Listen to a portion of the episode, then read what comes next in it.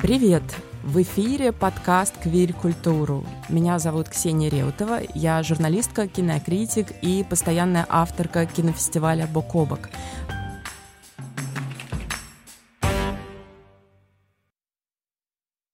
В 2020 году в программу фестиваля вошел сборник короткометражек «Родня». Он был составлен из работ молодых российских режиссеров и режиссерок. И поскольку я кинокритик, я сразу заметила у этих фильмов общие черты.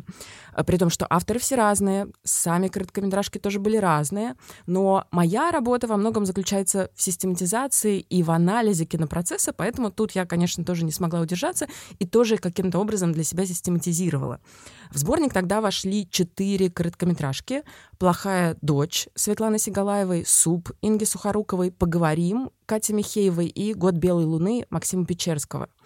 И что же там было общего? Во-первых, никто из режиссеров не пытался кодировать квир-тему, говорить о ней каким-то изоповым языком. Там все было довольно однозначно, персонажи себя однозначно идентифицировали, себя и, и свою сексуальность. Во-вторых, все четыре фильма, при том, что режиссеры, конечно, не сговаривались между собой, все четыре фильма были разговорами, диалогами людей разных поколений, детей и родителей. И в большинстве случаев диалог этот не ладился. Но тогда, в 2020 году, появление этого сборника казалось мне оптимистичным знаком. Я думала, что вот, несмотря на все запреты, несмотря на закон о так называемой ЛГБТ-пропаганде, э, квир кино в России продолжает жить. У него продолжают появляться авторы и, и авторки. И у меня до сих пор есть моя внутренняя мантра, которую я повторяю там на всех э, своих лекциях, и она звучит как «можно запретить прокат, но нельзя запретить реальность».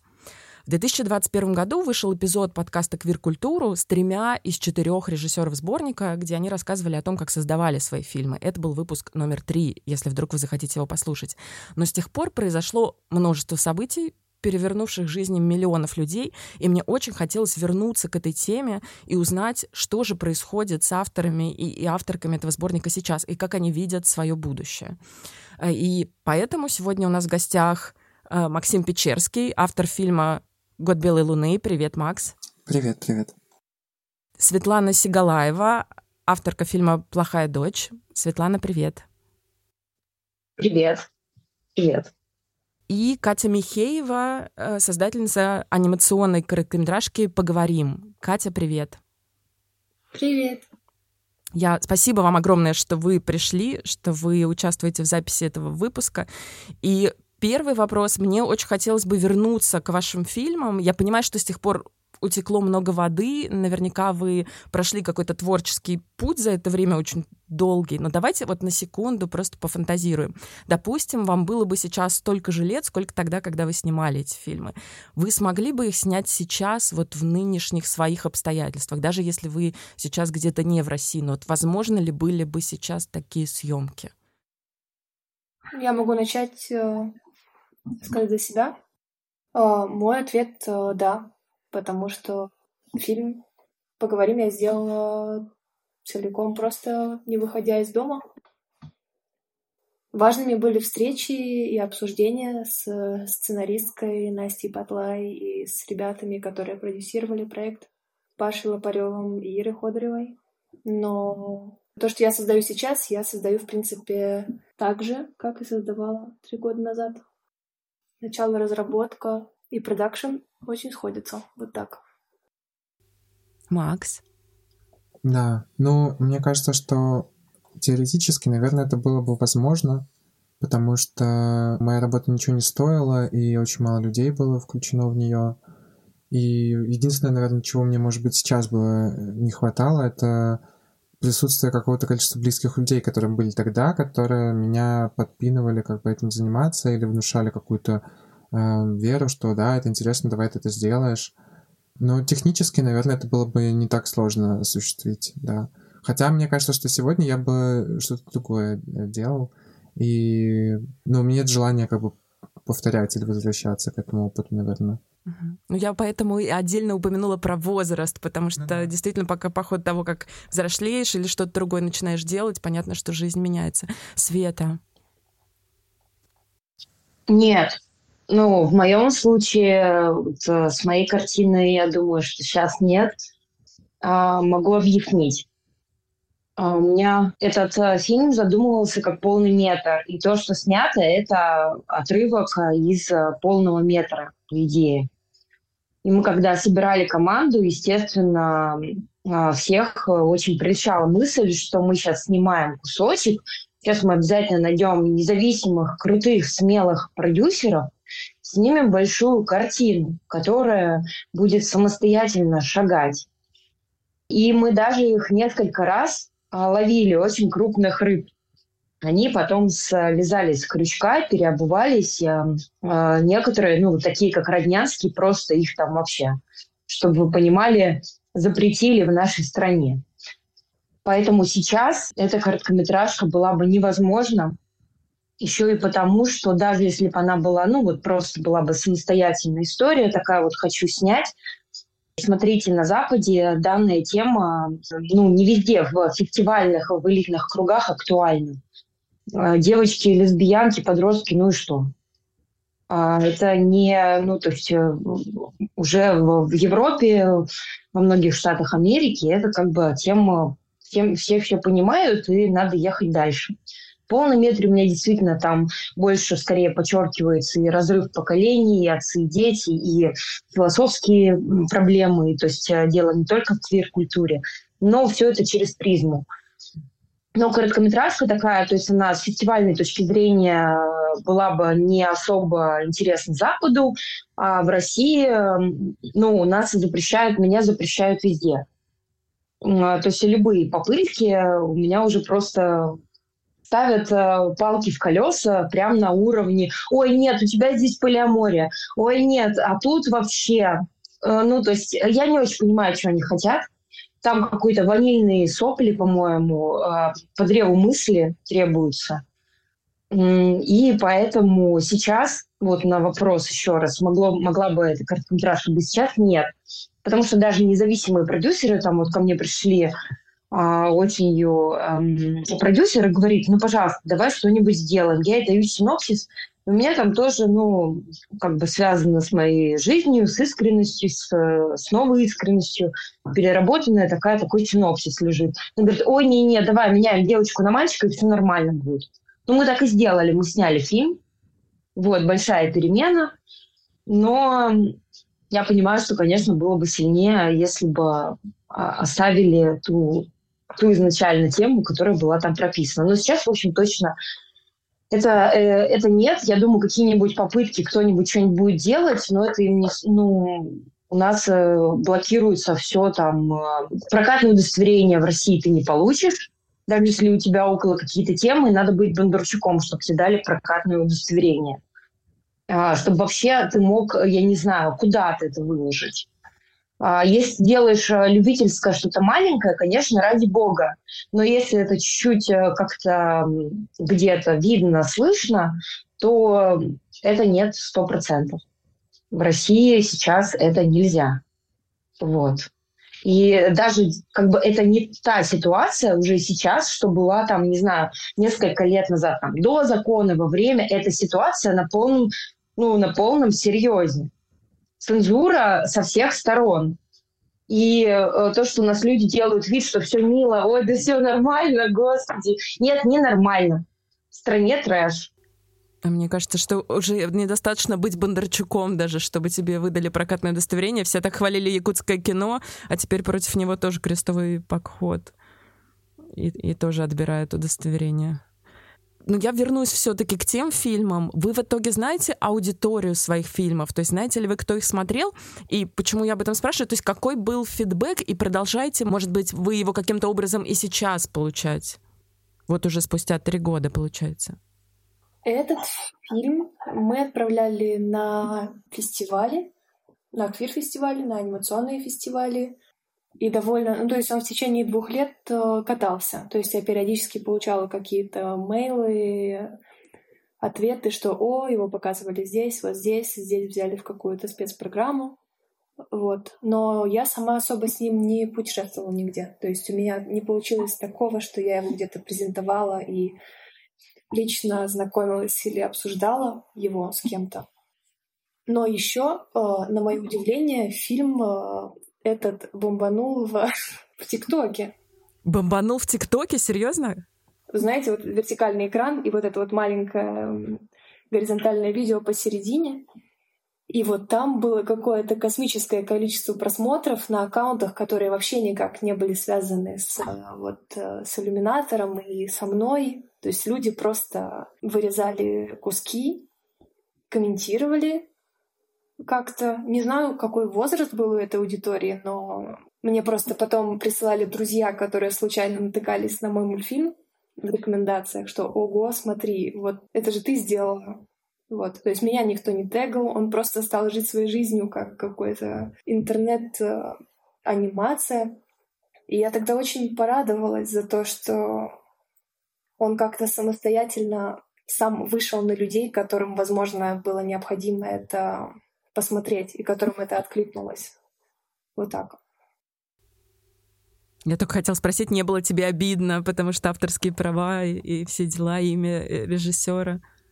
Ну, знаешь, у меня такая позиция. Если я выкладываю это, это в открытый доступ, я как будто... У меня нету контроля над тем, где это может оказаться, и в теле будут меня упоминать при репостах или нет. Мне, конечно, здесь мне вот конкретно в этом кейсе мне было приятно просто, что сам месседж в этом фильме, ну, короче говоря, он откликнулся, и он живет сам по себе. Вот. Почему-то вот конкретно с этим проектом для меня это было важнее, чем мое авторство, наверное. Как-то так.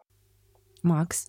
Да, но я могу сказать, что эм, мне кажется, у фильма была не очень большая аудитория, скорее всего.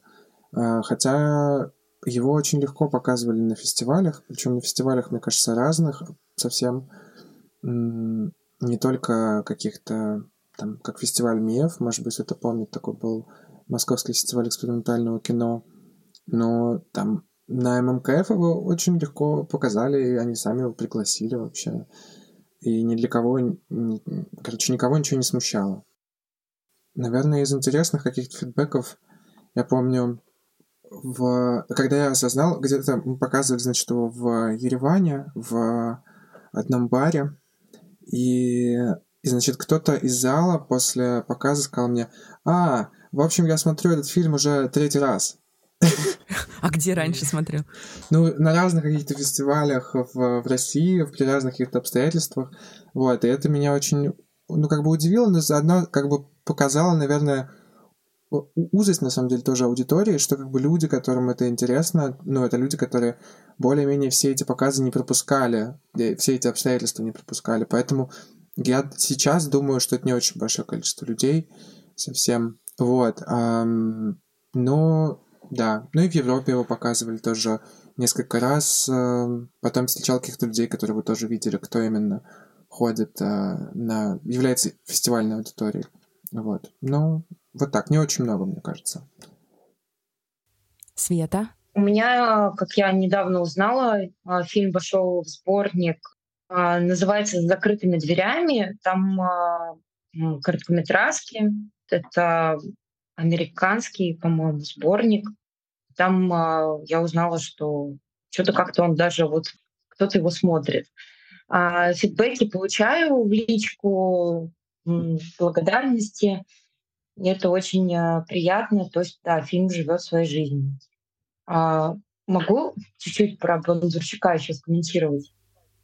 Давай, конечно. А, вот, э, может быть, кто-нибудь смотрел сериал «Актрисы», достаточно успешный. Вообще-то там а, тоже есть ЛГБТ-тема а, и даже полиамории. А, то есть там а, любовь женщин взрослых, главной героини, ее любовницы и а, ее мужа и они э, заперты в пандемию втроем.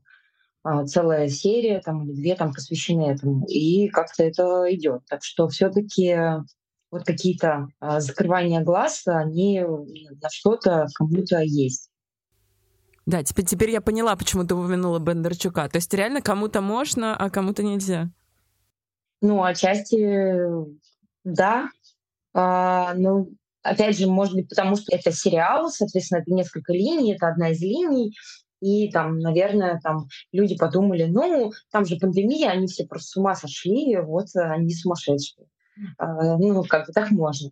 Такая тема, потому что тоже, когда мы на полный метр почти запускались, а, мне тоже он почему не зашел, потому что когда пошла редактура, ну, давай сделаем, что там девочку бьют в семье, вообще она, ну, что-нибудь, ну, ну вот почему она любит одноклассницу? Наверное, она, ну, как бы нужно, чтобы ее там, не знаю, пусть ее отец изнасилует в пять лет, тогда все понятно.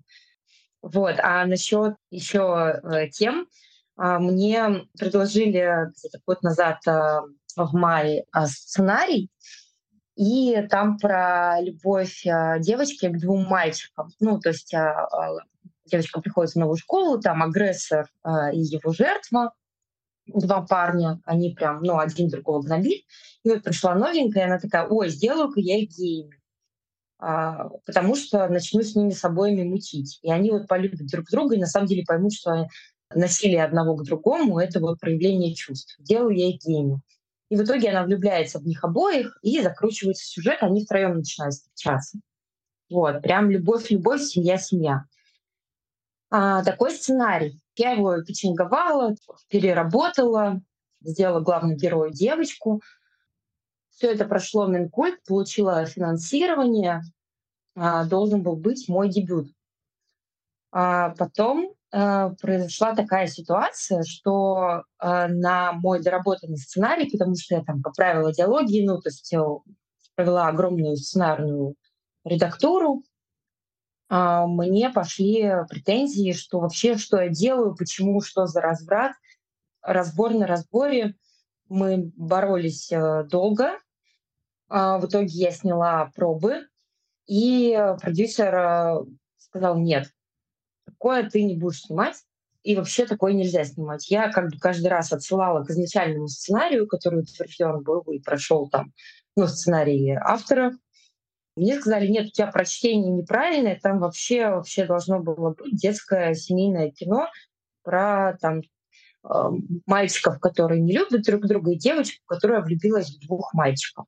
А у тебя вот все начинается какая-то жизнь. Поэтому как бы я уволилась, меня уволили. И сейчас, несколько дней назад, я узнаю, что а, там, не заменив имена, они там снимают этот фильм, другой режиссер, другой какой-то соавтор сценария, ну, как бы не я, меня, естественно, не а, оповещают об этом. Мне просто вот сценарий, который изначально автор написал, что вот э, выходит сумма квадратов катетов, они там что-то снимают.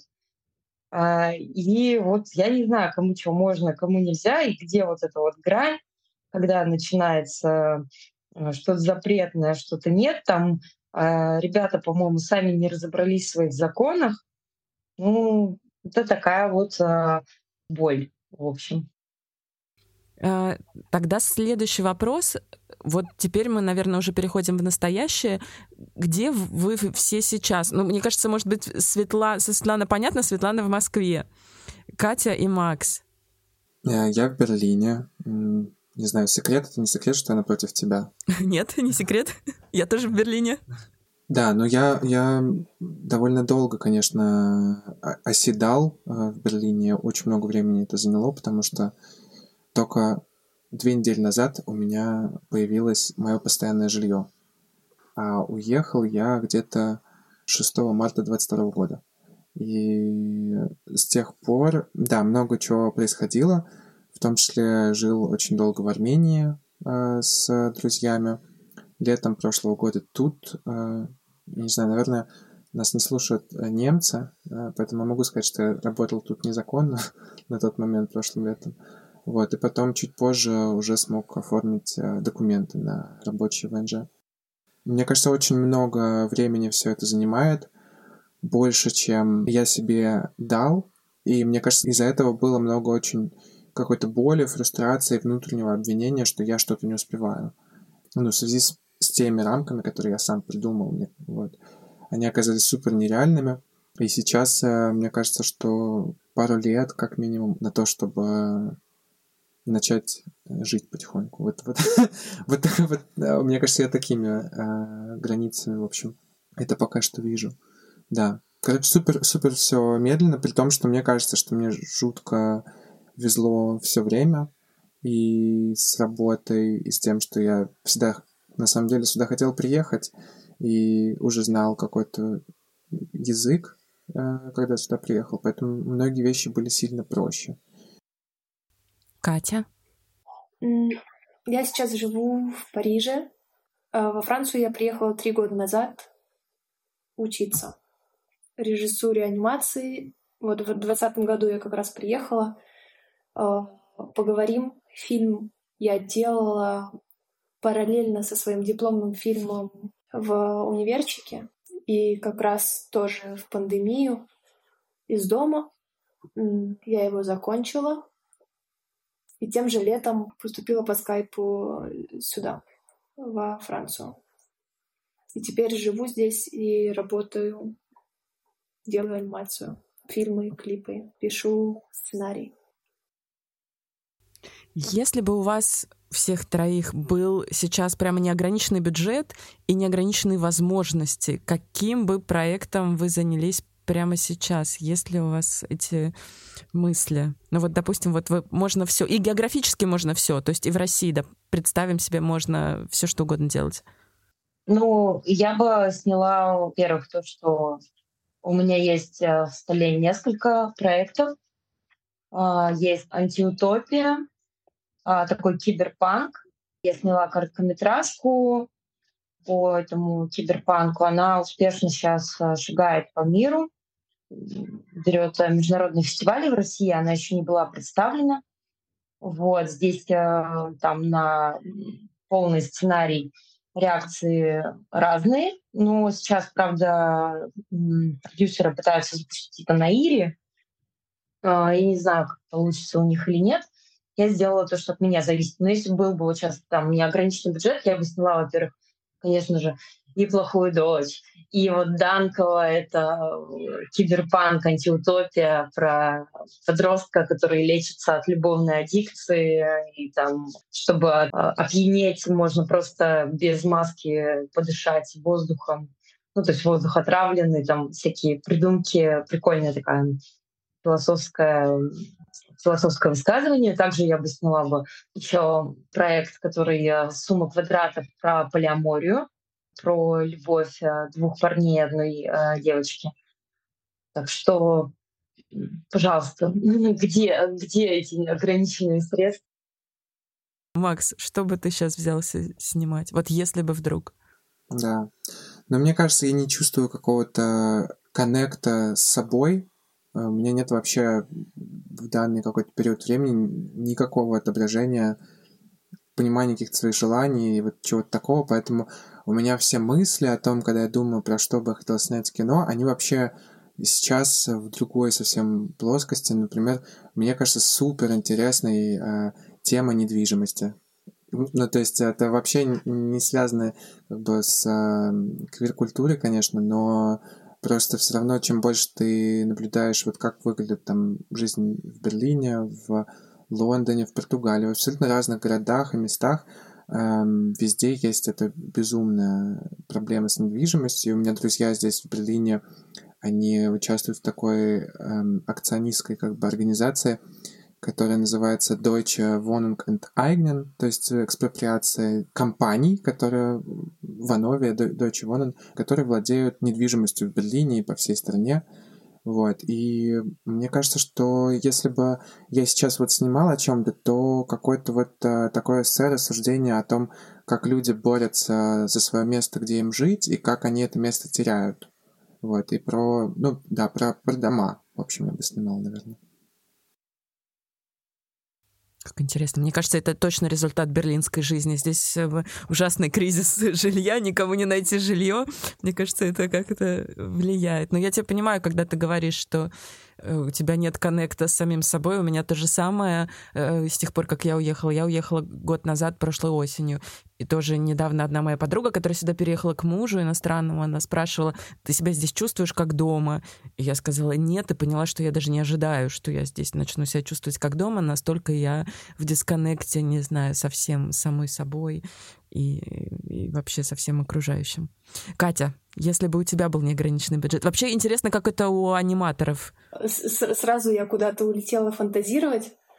Но на самом деле прямо сейчас, сегодня у меня в процессе два проекта моих. Я параллельно пытаюсь тут найти какую-то работу в качестве... Тут называется это техник, технисен. В общем, человек, который работает на чужих проектах. То есть я как э, режиссерка анимации, я могу участвовать в других фильмах в качестве аниматорки или делать стариборды, раскадровки или делать композитинг. Вот. И я пытаюсь найти сейчас вот это. Но параллельно я пишу короткометражку и пишу э, сериал сейчас. И я думаю, если бы у меня был неограниченный бюджет, я бы просто вложилась в эти два проекта полностью. Была бы еще более рада их делать. Короткометражка у меня про отношения со своим телом. В общем, у меня тень, которая ищет свое тело на вечеринке в 4 часа утра. Вот. И она... О боже, я так, я так хочу рас рассказать все, все, все об этом, потому что я сейчас постоянно об этом думаю, но лучше я думаю, я это сделаю и, и отправлю вам, потому что я сейчас, я сейчас все расскажу. Там изначально я писала этот сценарий по живым диалогам о любви актерами, которых я нашла здесь, в Париже, с русскоговорящими. То есть я нашла здесь профили, которые мне подходили, раздала им персонажей и точки зрения на любовь. Мы собрались у меня вместе и импровизировали. И вот этот материал я использую сейчас, чтобы написать сценарий. А сериал, он посвящен э, танцам и батл-культуре э, в хип-хопе. Потому что я танцую в э, фристайл, хип-хоп, хаус, в общем, все вот эти стили, импровизационные языки. Мне очень это интересно, и особенно феномен комьюнити танцевального вообще по всему миру, потому что чем ближе я с этим знакомлюсь, тем более меня как-то восхищает мифологичность какая-то всего этого, ритуальность самого батла, как он есть, и то, что ты можешь по всему миру, не знаю, приехать в любую страну, и будут люди, которые одеваются похоже, которые на тебя похожи внешне, потому что у вас похожий стиль, и которые практикуют то же движение, что и ты практикуешь, и этого может быть уже достаточно, чтобы, например, ты сказал, слушай, я тут у тебя первый раз в твоем городе, можно я у тебя переночую? Какие дела? И я сейчас занимаюсь вот этим. Все очень интересно. И первое, и второе, и сериал. Э, и... Сериал тоже анимационный, естественно. Да, да, да, да. Да, про технику я еще думаю. Технику стараюсь выбирать всегда в зависимости от э, темы. Всегда думаю, какая техника лучше подойдет, чтобы раскрыть э, то, что я хочу сказать. Но пока оба, оба проекта у меня на, на этапе написания, написания и диалогов вот так, пока думаю. Блин, а можно, можно, можно спросить у тебя еще, почему ты решила выбрать такой подход, чтобы через э, еще вот этих актеров или людей как бы разыгрывать и потом переписывать? Просто сам, сам как бы подход интересен, почему ты так пошла? Моя идея э, основная была разыграть э, пир Платона на вечеринке подростков на кухне в 4 часа утра. Я не ухожу с кухни с своего фильма поговорим. Я обожаю разговоры на кухне, и это, как бы я уверена, это очень глубоко где-то у меня сидит в том, что это самые, самые искренние и самые честные разговоры происходят именно там. И я опять это использовала как отправную точку. Потом я вспомнила, что, о, точно, существует уже, кучу лет назад существовал такой же древний грек, который, видимо, любил такие разговоры, как и я. Я перечитала «Пир», поняла, что он говорит про любовь, решила, что мне нужно 7-8 персонажей, которые говорят про любовь, решила, что буду использовать его архетипы уже, которые он описал, и затем у меня не получилось себя разделить на 8 человек. Мне не получилось писать от себя как если бы я писала с восьми точек зрения. Ты имеешь в виду, что нужен был опыт других людей, чтобы они через себя это пропустили? Мне захотелось это превратить в игру какую-то просто. Чтобы получился живой разговор, я подумаю, сделаем реально живой разговор. Я раздам актерам персонажей и условно основные мысли. Одно зацепилось за другое, и я не смогла остановиться, и ни о чем не жалею. Это вообще класс. Импровизация — это потрясающе немножко вернусь к диалогу с родителями. Здесь не обязательно при ответе на этот вопрос использовать личный опыт, потому что, мне кажется, это может быть э, как-то болезненно, но, тем не менее, может быть, как-то в общих чертах, как думаете, сложнее ли стал сейчас диалог детей и родителей? Э, то, что, чему, в общем, были посвящены ваши фильмы. Потому что я, когда пересматривала этот сборник, а я его пересматривала вот этим летом к большой лекции, к квир-фестивалю, который проводили в Ереване, я подумала, что, боже мой, а это ведь не только там, квир-фильмы, это еще фильмы, которые предсказали то, с чем очень многие люди столкнулись позже с вот этой вот совершенно невозможностью разговора с родителями. Как вам сейчас кажется, стало ли это лучше, хуже, может быть, кто-то, наоборот, стал ближе к родителям. Не знаю, как вы это видите? А, мне кажется, что вообще, если ребенок делает рывок, вообще неважно, это может быть связано с карьерой или с еще чем-то. Если он говорит, пап, хватит сырое мясо жрать, давай его жарить, то а, всегда происходит э, конфликт отцов и детей. А, если, опять же говорю, дети не идут э, прям по стопам э, прям родителей. То есть всегда появляется конфликт, и поэтому это вечная тема. И э, лично у меня сложно, меня понимают родители, вот. Поэтому в, моей, в, моем, в моей ситуации понятно, что у кого-то может быть все хорошо и все, все круто. Ну, в целом, мне кажется, поэтому это и вечная тема, что отцы и дети — это сложно. Макс? Да, но мне очень легко сравнивать, потому что у меня-то как раз фильм это продолжение буквально э, жизни, и я это могу прям, ну, как бы видеть, как это потом менялось э, после того, Да, как давай ты... скажем два слова про твой фильм, просто mm. вдруг для людей, которые его не, не смотрели, у тебя там твой телефонный, точнее, твои телефонные разговоры с собственной мамой. Да, да. Да, там телефонные разговоры, по-моему, с 18 по 20 год, насколько я помню. Ну, примерно, примерно где-то с 18 по 20. Вот, и, конечно, все стало сильно, сильно сложнее. И тут есть как бы два момента, да. Есть, с одной стороны, война, которая все усложнила и усилила между нами какое-то сопротивление друг другу и, и вот неприятие друг друга в чем-то даже. Вот. А, с другой стороны, для меня она, например, подчеркнула то, что я точно так же ужасно не принимаю а, как бы своих родителей, как они меня. То есть я, я это как-то только, мне кажется, впервые стал после вот февраля 22 года рефлексировать, что я действительно им отвечаю вполне тем же. А потом еще, конечно, мой переезд тоже сильно на это повлиял потому что все, все возможные страхи, какие могли быть, они случились. И как бы теперь нужно бороться за то, чтобы себя сохранить им с их стороны. И это тоже, конечно, странно наблюдать, потому что часто вижу, что, что на самом деле в диалоге мы тянем, чтобы, чтобы себе нам э, отхватить, чтобы как бы создать ситуацию, где ей будет комфортно там, или ему будет комфортно, и выбор родителей. Вот, и да, поэтому стало только хуже в каком-то смысле. Хотя, с другой стороны, мне кажется, я стал более хладнокровно это воспринимать за все это время. Потому что пр прошло слишком много бурных моментов, слишком много какого-то там принятия, непринятия, э, злости, э, тяги и так далее. И как-то сейчас это уже стало так, что ладно, такое какое-то ощущение, окей, вот. Катя?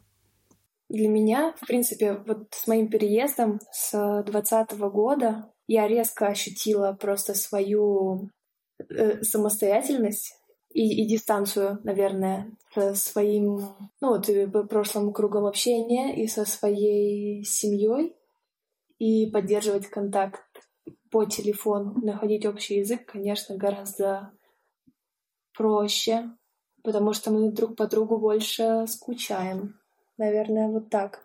здесь я выстраиваю как будто какие-то новые способы, в общем, тоже свое сообщество вокруг себя сейчас, вот на протяжении этих трех лет. Я чувствую, как и я тоже меняюсь, как меняется способ, слова, которые я использую, потому что я говорю на другом языке, способ построения фраз, все это одновременно вместе крутится. Разговор с родителями, такой, не знаю, как будто я нахожусь в процессе принятия того, что мои родители — это больше, это скорее просто люди, чем мои родители. Наверное, мне легче их принимать такими, какие они есть, потому что как раз благодаря вот этой дистанции. А так как у меня в семье никто не делает, э, не занимается анимацией, мультфильмами, кино, вообще никак, они давно уже у меня привыкли к тому, что просто, мне кажется, к тому, как я думаю куда-то все время, что, ну то есть я все время ощущала недопонимание. Просто сейчас я не борюсь за то, чтобы меня поняли, а мы просто разговариваем, когда как бы разговор сводится к тому, что ты существуешь, я существую, мы есть друг у друга. Вот. И едем дальше. Вот так. Следующий вопрос, он скорее к Кате и к Максу, поскольку вы за границей. В чем принципиальная разница между индустриями там и тут? Э, э, разница не, не в целом, понятно, это слишком обширный вопрос, а именно если вы знаете про это, если, или если вы, например, пытались сравнивать, в чем разница в подходе к квир-теме, если вы вообще с этим здесь сталкивались? Ты имеешь в виду э, больше с точки зрения какого-то производственного э, момента? Тема, скорее или... те, тема, идея, вот это я имею в виду. Ну, мне кажется, что есть какое-то очевидное, что, скорее всего, будет объединять э, наш контекст, хотя вот мы в разных странах все равно.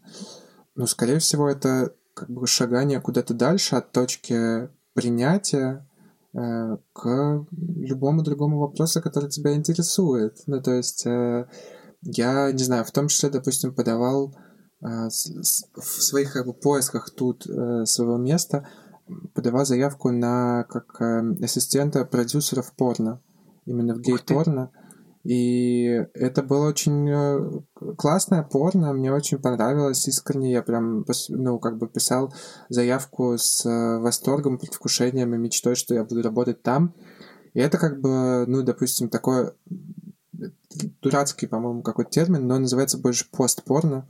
То есть там очень много кино, на самом деле, очень много взаимодействия между людьми. И решаются совершенно разные вопросы, которые там автора, авторку в данный момент интересуют. Там типа, вот, давайте поговорим про там threesome, как бы кому, как, э, что... Тройничок, почему, переведи что в чем сложности, там любые как бы вопросы внутренние для условного комьюнити или какие-то другие, но не про мучение себя, не про какое-то вот э, принятие или непринятие, короче, какое-то шагание дальше, что есть вот просто, мне кажется, дефолтная точка того, что есть какое-то принятие, и ты, и ты как бы с этим куда-то идешь.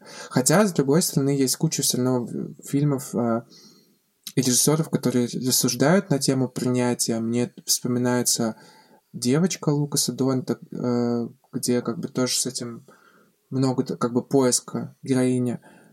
И даже был классный фильм, кстати, на Бокобаке когда-то, вот можно вспомнить, еще, по-моему, один фильм под названием «Девочка» э, Бенедикта Лившица, французского документалиста, тоже про трансгендерную Там про французскую историю. семью, которая абсолютно, у которой абсолютное прия... принятие. Да, но там как бы вот как раз э, не тема непринятия, да, а как бы тема того, что да, do your thing, как бы, ну, типа, э, живи, пожалуйста, вот, как бы мы рядом, мы тебя поддержим в этом. Вот, это мне, конечно, кажется здорово, хотя, ну, де-факто я не думаю, что обязательно на бытовом уровне, например, в Германии меньше люди сталкиваются с гомофобией, чем в России, к слову. Ну, то есть вот мой такой, на самом деле, вывод не а, неутешительный скорее. Я думаю, что люди здесь а, регулярно с этим сталкиваются, хотя я лично себя чувствую очень безопасно. И вот, э, мне кажется, два дня назад очень долго целовался на остановке, и как бы эм, это ни для кого не было проблемы, хотя все, как бы, конечно, попялили на нас долго, да. Но, по крайней мере, это было безопасно, да. Катя. Как, не знаю, я, я могу сказать только с точки зрения того, что я там видела на фестивалях, когда смотрела кино, что открыто, открытые люди к тому, чтобы делать квир-кино. И это, не знаю, как, как будто бы не считается здесь какой-то темой, которая особенно выделена или которая табуирована, или она теперь не табуирована, поэтому она становится особенной. На, на бытовом уровне я чувствую спокойно, что могу об этом разговаривать. Но первое, что я заметила после моего переезда, что я сама почему-то не, не разрешала себе говорить об этом и обсуждать, в принципе, квир-тему с людьми, которые меня окружают. Вот какой-то такой у меня немного сумбурный ответ на твой вопрос. Хочу добавить одну деталь, которая мне кажется интересной вот именно в контексте Германии, потому что Света говорила раньше о, ну, о сложностях, да, с тем, чтобы получить э, прокатное удостоверение в России, о том, чтобы что-то снимать. Но вот э, в Германии, допустим, есть, ну, квоты на такие темы, более или менее. То есть есть именно бюрократически установленный там подзаконный акт или что-то, какая-то форма, которая именно говорит о diversity, о том, чтобы как бы нужно чтобы какое-то количество проектов все равно раскрывало там разные точки зрения, чтобы было вот это, вот это, вот это представлено.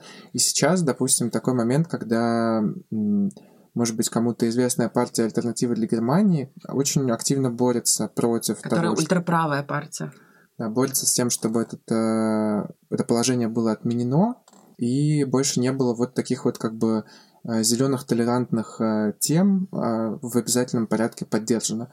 Вот, и мне кажется, что это важно, потому что, может быть, об этом редко э, говорят, но вот, э, опять же, в Берлине, мне кажется, часто обращаешь внимание на то, что а, во многих, на самом деле, случаях, как бы это угрюмо не звучало, а, бюрократия является таким стартером для искусства. Особенно, мне кажется, здесь. То есть в том смысле, что как бы где ты э, получишь поддержку, как ты это будешь э, делать. И, то есть есть люди, которые, например, начинают делать э, проекты, когда появляется open call у них, да, то есть вот типа у них есть какая-то какой-то повод, и они начинают это делать. Поэтому мне кажется, что бюрократия супер важна для того, чтобы существовала деятельная комьюнити. Вот, то есть нельзя сказать, что мы, что мы можем просто, как бы, к сожалению, вырваться из э, всего этого, быть э, классными и что-то у нас получится. И интересный опыт, мне кажется, сейчас будет у белорусского комьюнити, потому что, может быть, кто-то видел, они сделали, по-моему, на прошлом Берлинале, по сути, альтернативное Министерство культуры. То есть, э, Нет, даже я что-то не слышала про это. Как я понял, как бы да, альтернативное такое Минкульт вне, вне страны, как бы для того, чтобы люди создавали свои проекты. Вот, и мне кажется, это интересный, интересный опыт, интересная идея.